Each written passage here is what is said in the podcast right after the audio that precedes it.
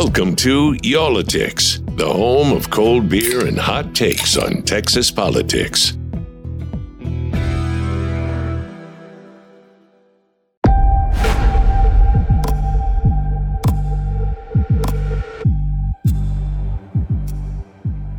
Hey there, Jason Whiteley back with you. Uh, we're back earlier than normal for this episode because we want to share a new conversation with you. A couple of days ago on Y'all-itics here, we spoke with a young woman in Kiev. Her name is Madeline Kelly. She's 24, a photojournalist there. Uh, she's from Colorado originally, but joined us for the podcast. I met her a couple of years ago. She's in the Ukrainian capital waiting to see if the Russians will make it there. If you haven't heard this episode, you really should download it because Maddie really gives us a lay of the land what life is like in Kiev right now. The local Ubers are still running, she says. Coffee stands are reopening in Kiev. Grocery stores, pharmacies, both in business. Even artists in the city there, they aren't sitting idly by. They're using their talents to defend the country. There's a real resilience that Maddie really explains in that episode. But we have another woman on the line with us right now that we want to share with you. Her name is Sara Phillips. She is from Dallas. She's been on the podcast before. She works for uh, an organization now called Medical Teams International. And she is with us right now from Moldova. If you don't know your geography, I had to look it up as well. Moldova is a lot closer to Kiev than Poland is. It's directly south of Kiev. It's close to uh, Turkey uh, as well. Poland has gotten 2 million refugees. It's all over the newscast. Moldova, a much, much smaller country, has gotten hundreds of thousands of refugees. And Sara is one of the volunteers who is seeing them as they come across. Sara, thanks for being back on Y'all-itics with us. Tell us where you are right now. Sure. I'm in Chisinau, which is the capital of Moldova, a tiny country that borders Ukraine on the southwestern side. And I had to look this up on the map because I've heard of Moldova, but I, I, I didn't know exactly where Moldova is. It's uh, essentially just north of Turkey. Uh, there on the Black Sea is what uh, my geography has shown me. For our listeners who might not know where that is, tell tell us what you're doing there, Sara. Sure. So I was part of what we call our first in team with the organization I work with, Medical Teams International, to assess sort of needs related to the Ukrainian refugee crisis and conflict um, and identify if there were ways that our organization could um, sort of start a response. Um, we primarily do health and nutrition. Um, so I've been here on the ground uh, 11 days, I think, um, trying to get our operations up and running. Are you guys feeding these refugees when they come across and checking them out to make sure they're okay or what? We are not. Um, we're starting mobile medical teams um, to provide health services to refugees based who are sort of in shelters. Um, a lot of refugees who are coming through Moldova are passing sort of through quite quickly, so sort of transiting um, and headed on to other countries in Europe, um, as well as other countries in the, in the world. Um, yeah. But about a third of the refugees who are coming to Moldova are staying, which is higher percentage wise than in other border countries. Um, and so there are, you know, about a, a little over 100,000 refugees currently in Moldova who are staying in just sort of makeshift shelters at churches and gyms and uh, retreat centers, just kind of anywhere there's a space to put a cot. Um, so and we're we're starting um, mobile teams to provide medical care for them. Why are they staying in Moldova as opposed to moving on somewhere else? Are are they hoping to eventually go back to their home in Ukraine? I mean, that's a big part of it. They want to stay close because, you know, people are holding on to hope of an ability to return home. But actually there's a there's a lot more shared culture between Moldova and Ukrainians than Ukrainians with some other um, Eastern European countries, um, just in terms of history, culture, language, food, um, these kinds of things. So I think for some Ukrainians, it's a bit more familiar to stay here and it's more likely to find somebody who they can have a common language with.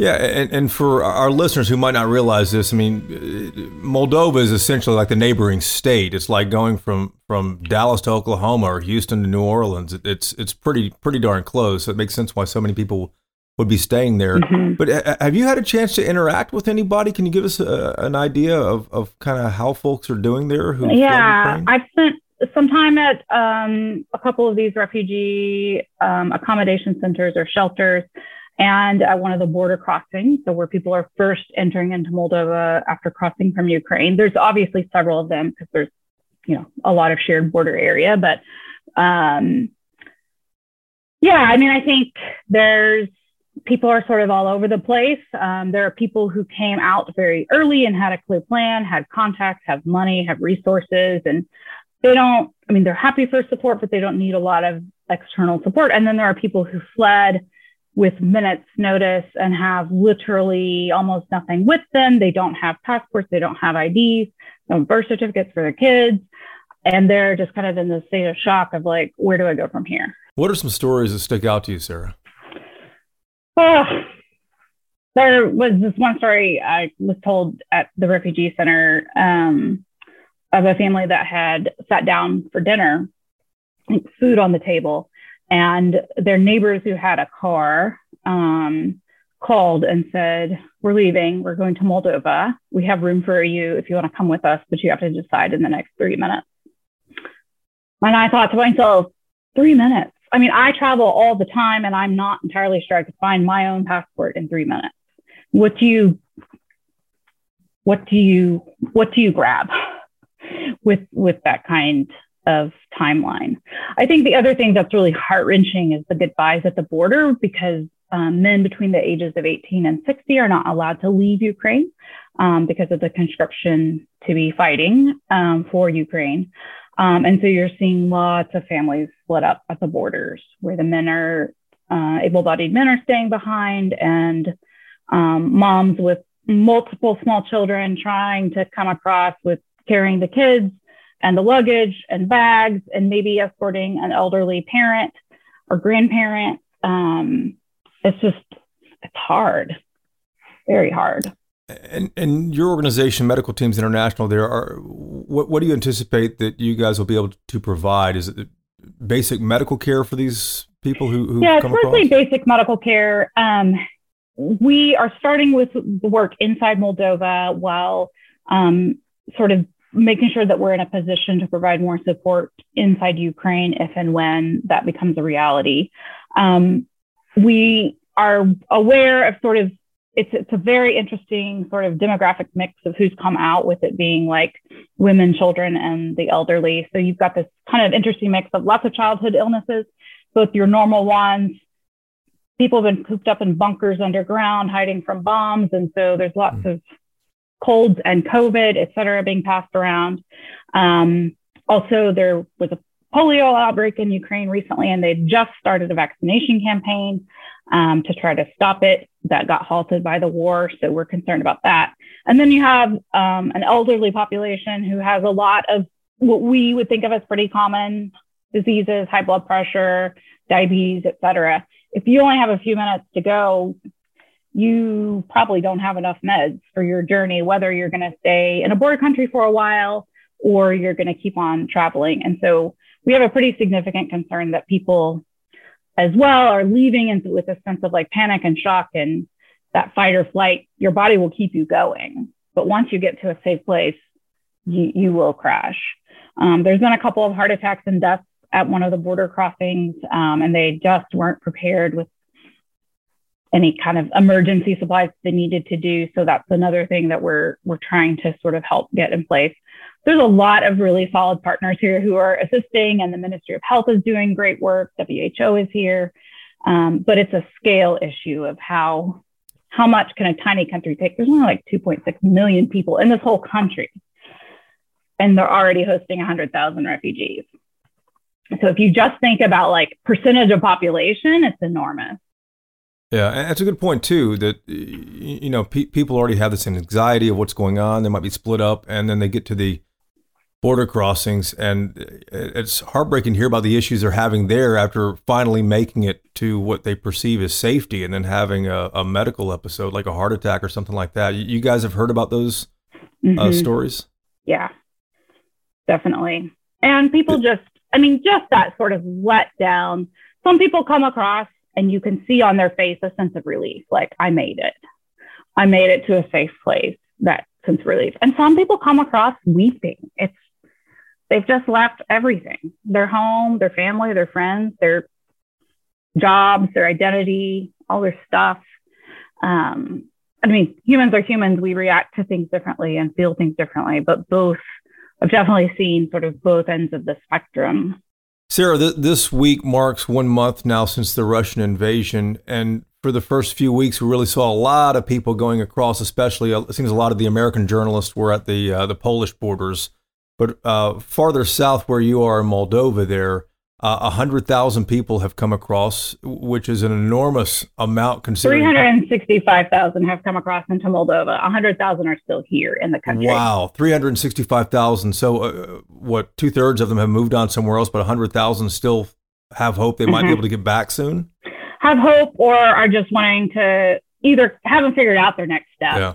or just kind of in that holding pattern or um, they feel like it'll be easier for them to stay in Moldova than start over in some other country where they don't have connections or language skills. 365,000 people coming across the border in, in three and a half weeks is, is unbelievable. Is, is anyone still coming across at all? Oh, yeah. Every day, thousands. And, and I, I presume there's similar stories where they're not sure if they're going to move on or if they're going to stay or, or kind of what's going right. on? Right. We're at the very beginning, what you saw, like I said, was the people with resources. So a lot of those drove across. Yeah. I mean, obviously having to stop and get through the border. And some of those car lines were like 48 hours long, processing people exiting Ukraine and then entering into a new country. Um, so those initial people, very few of them stayed they had resources, they had contacts, they probably, you know, they had money to go rent a hotel or an apartment, yeah. or they had friends or contacts in other countries. Um, but as time goes on, um, we expect more and more and more to be people with fewer resources who sort of stuck it out as long as they could, um, but have fled um, for their lives and not without a plan, not having a place that they're planning on ending up, um, or solid social connections in other places. Uh, uh, let's explore that for a moment because I, I, read that the other day and that kind of struck me that you know experts uh, like you say that the first wave coming through had had money, could get a hotel, new friends in other countries and places like that. Mm-hmm. But, but, this next wave uh, are folks with fewer resources who will only leave if they're forced to leave uh, if, if shelling gets so bad. What, what do you expect this next wave of refugees to actually require, and when do you think you'll start seeing them? So there's never been a time when there's been like a drop off in in crossings. Um, it's been steady. There's been spikes that you can clearly associate with like new attacks in new areas. You start seeing population shift, but currently, so today probably we'll hit 3.5 million refugees who've left Ukraine since the beginning of the invasion. Um, this sometimes when people count refugees, they're counting from like 2014, then the hmm. Crimea War, but this is just the last not quite four weeks. Um, so it'll be 3.5 million, I'm sure, by the end of today. There are more than 6 million displaced people inside Ukraine at all the borders. So they have fled their homes, their cities. They haven't made that final step of leaving Ukraine, kind of that holding out hope thing. But six million more people we know, and that's probably an undercount, honestly, are kind of grouped all along the, the Western borders. Um, so it is one thing for Europe to absorb, I mean, the biggest population movement since World War II. But if you triple that, there's just not capacity to absorb 9 million people. let's explore those numbers and just put context on those 3.5 million sure. refugees. And, I, I, heard this morning there were there are 10 million now displaced. These numbers are are changing by the minute here. But yeah. just for context, th- this is a country. Ukraine is a country of 44 million people, which tells me there, you know, eh, basic math. There there are a lot of folks who are simply staying put or being shoved to different parts of the country. Are you expect- or who can't leave? I mean, there's cities that are surrounded and people cannot evacuate, um, and that's happening a lot in the southeast. You've probably heard of Mariupol, right? um, where there's been repeated attempts for a humanitarian evacuation to allow people safe exit um, that have just failed every time. So that's a situation where you have hundreds of thousands of people in a city who are trapped. They can't get out, and we really don't have good information on how many civilians are being killed. Um, I do think at some point we will begin to see more wounded crossing, um, especially if if the fighting, you know, picks back up with sort of pace and intensity. Um, it seems to have plateaued a bit. It's not stopped at all, but um, I think that that will be something that these, you know, it'll be kind of the the in between injuries. The really terrible injuries won't be able to make it to a border to cross, um, but it'll be sort of those in between. Maybe somebody with a shot in the leg who somebody helped them across.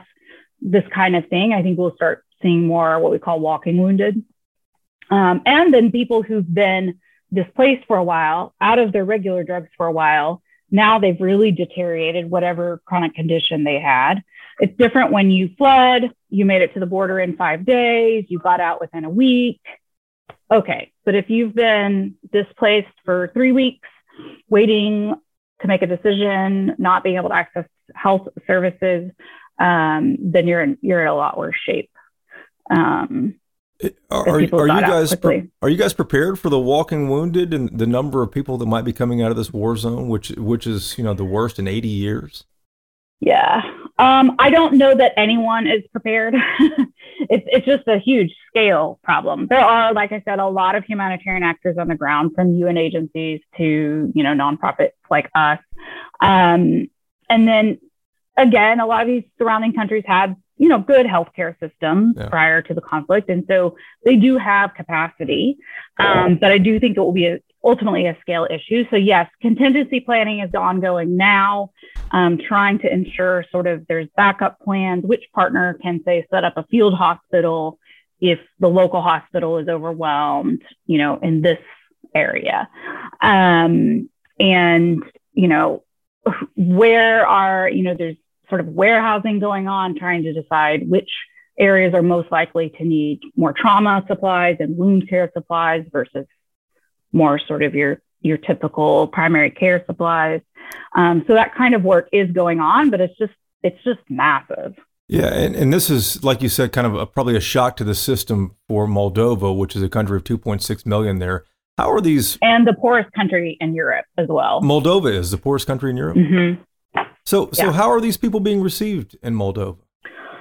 Oh, I, I, I could just talk just about this. I have been so humbled by the response of Moldovans. It is astounding that out of their little, they have been so incredibly generous. Um, I got before I even landed in Moldova. I started my our assessments in Poland and then went to Romania and then came here. I got put in this uh, sort of grassroots WhatsApp group with churches and missionaries and just local people. And they 24 7 are like, hey, I have a mom and two kids who are about to cross at such and such border. Can someone pick them up? Who can host them? Um, they need these supplies. Oh, I need to have so and so. They have a disabled aunt who's coming out. She's going to need this kind of a setting. It, it's absolutely amazing the amount of generosity and compassion people have had. I was at at one, it's kind of like a, I guess, a church-based retreat center almost, but it hadn't been finished. The building was built, but nothing was equipped. Within 72 hours, they had that place completely outfitted. We're hosting over 300 people. They had tables. They went from like a shell of a kitchen to like something that I walked in. I was like, this looks like an industrial kitchen. Um, just absolutely amazing. Volunteers at all hours of the day, people bringing diapers and food and clothes, and you know, volunteer nurses trying to come in and help. Um, so it's they're Moldovans are doing a fantastic job, and I don't at all want entities like us coming in to detract from that. We just know that the the scope, the scale, and the duration of this um, crisis is likely to sort of exhaust the local resources um, at some point. But really, the response has been beautiful and humbling. Sara, what happens when that gets exhausted, do, do you think the, the goodwill there might evaporate in Moldova and places like Poland and other countries? I don't know if it will evaporate. I just think that, I mean, at, at the moment, you know, you have people who are literally volunteering at a, at a shelter every single day after their workday. So, um, so, these are Moldovan citizens who go to work all day mm-hmm. and then go to a shelter and, and help out? Yeah, exactly. Every day. Every day. Wow. Um, and we just we know that's not sustainable. Um, so I don't I don't get any sense that there will be a loss of compassion, but there may be a loss of energy to keep giving giving at the same rate and pace, um, especially as the economy becomes taxed by supporting an extra you know one or two hundred thousand people. Um, and i do think that is when there is opportunity for organizations like ours because we we've been collecting donations for this crisis and we're trying to put some of that those funds back into some of these local entities and organizations who are doing the sort of very frontline grassroots salt of the earth kind of work. Um, and and we hope to continue doing that because they yeah they're really the ones doing i think the hardest hardest bit of it. When I asked you about the, the, goodwill evaporating as well too, I mean, it sounds like that when the economy gets taxed, we, we just see what happens all, all over the planet, from the United States to you know uh, other continents as well. But people sometimes turn on those who are most vulnerable. Yeah. Are, are you worried at all that that might happen in, in the coming weeks, months, or, or years? You know, I think if I hadn't been here, I might be. I'm less so having been here. I think there is a real sense of solidarity, especially among Moldovans. yeah. That could be us. There, there's also uh, talk that, that I've read too. If if Putin uh, is able to get away with Ukraine, that he might move on to other countries. And the first country that people have talked about beyond Ukraine is Moldova. Is, are people talking about that there? Yes, they are definitely talking about it. You know, I met one young woman who, you know, is a young professional and she asked me, Do you think I should be worried? Do you think I should prepare? Yeah, you should probably be worried. You should probably at least think through what do you want to do? Will you flee? Will you stay?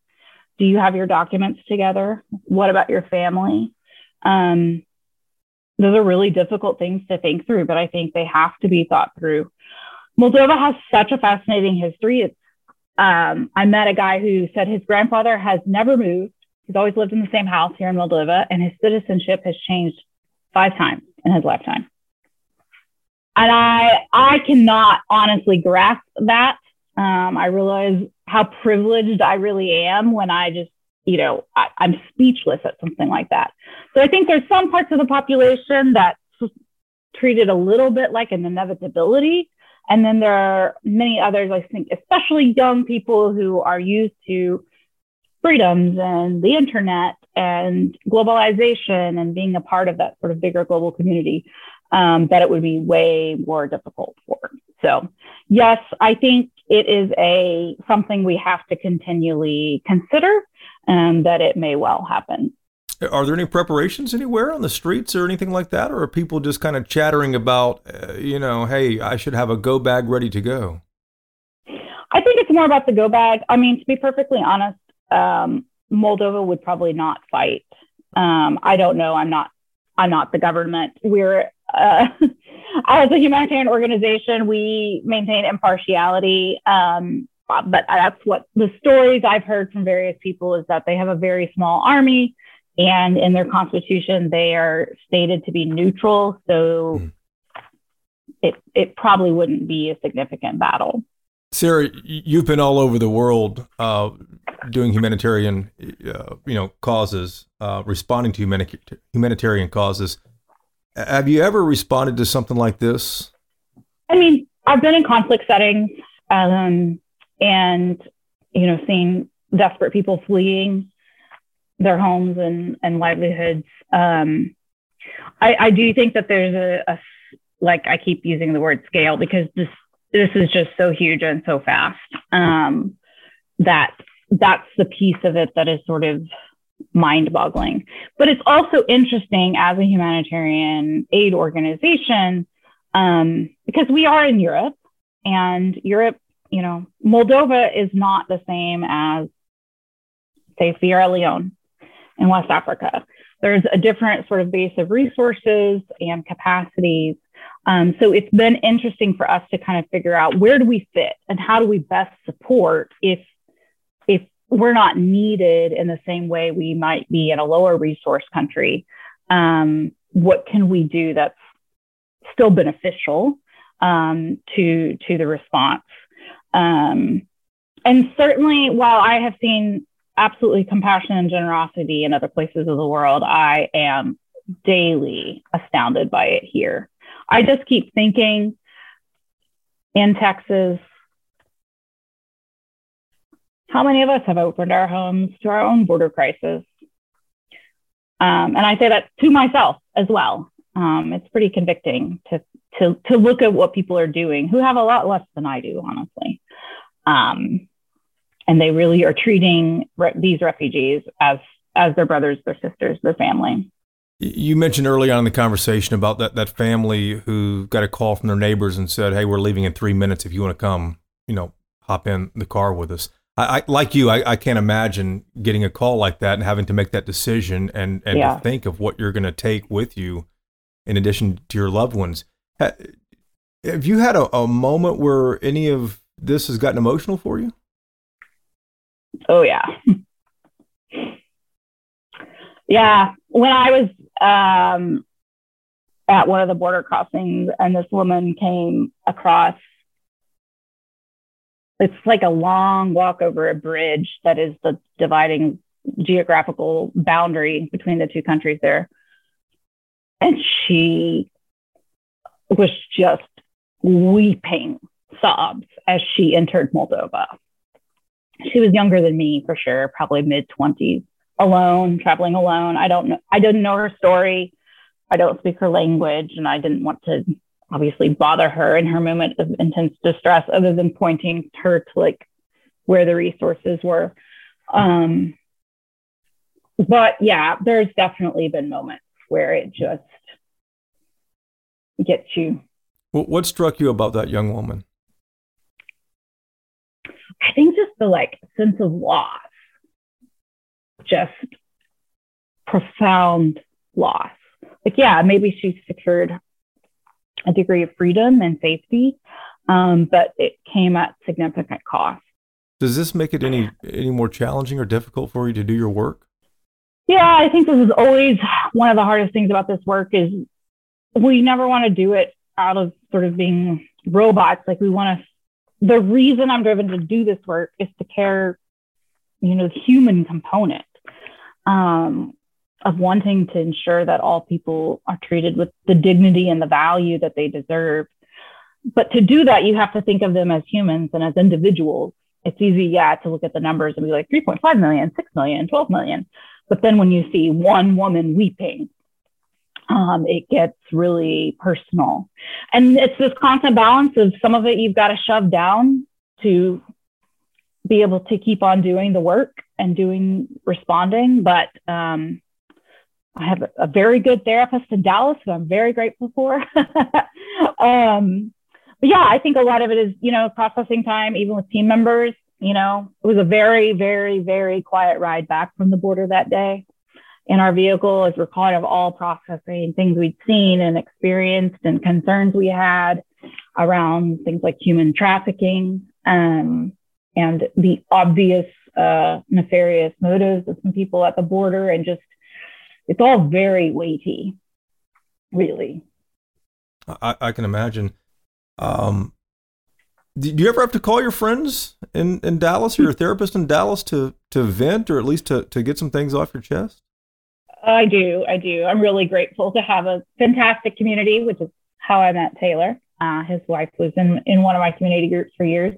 Um, yeah, I'm really lucky to mm. have people who even if they don't do this work or get this work, continue to care for me and support me and send me funny memes when that's what I need to get through the day. And, just for our listeners, Taylor uh, Lumsden is uh, one of our producers on the podcast here who uh, graciously reached out to Sara again for us uh, on this podcast. A couple last questions, uh, Sara, and we can let you go. I'm curious, what do you think? You know, uh, Texans are watching this from thousands of miles away, you know, watching it on television, seeing it scrolling through our, our social media feeds. What do you think that Texans don't get about this crisis? You know, I have heard some Texans say, oh, this is different. They look just like me. And honestly, that really bothers me a lot because the color of someone's skin shouldn't dictate how we treat them. But the reality is, it, it kind of has in our history. Um, we have a lot of refugees in Dallas, in Texas. Dallas is one of the major re- refugee resettlement cities in the US. There's an enormous opportunity to extend the same generosity that Moldovans are doing to refugees in Dallas right now. Um, yeah, maybe you don't have to let them sleep in your guest room, although perhaps we should all consider it. But you can invest in the lives of people who look different and have a different background than you. Um, and that, I don't know, I just feel like we all have this part to play. And if we don't carry our little load of the burden of the world, then someone else is carrying a double load. Um, and I think, honestly, Ukrainian refugees will end up in Dallas. Um, the U.S., I'm really grateful, is, is loosening some restrictions on refugees being able to enter the, the U.S. Um, and because of Dallas's site uh, as, as a major refugee resettlement site, ultimately what that means is some of those very refugees, will end up in, in Dallas. I, but I guess I would say don't wait for that. There are already people in your neighborhood, whether that's your physical neighborhood or your city um, or state, um, who you can get to know and walk alongside. How long do you plan to be there in Moldova, Sara? I don't think any of us ever know. Um, I think I personally am here for at least the next two, three weeks, and then we'll probably go back uh, to the US for a few weeks. My brother's getting married, so hoping to be there for that. Um, and then um, we'll see. We're, as an organization, we're planning on being here on the ground at least the next six months. Um, and then we'll kind of reassess what the needs are and if, if there's a need for us to continue um, providing, you know, medical response services um, or if we need to redirect our work elsewhere. Sara, thank you for what you do and thank you for the time uh, speaking with us today. Thanks, Jason. It was a pleasure to be on Y'all again.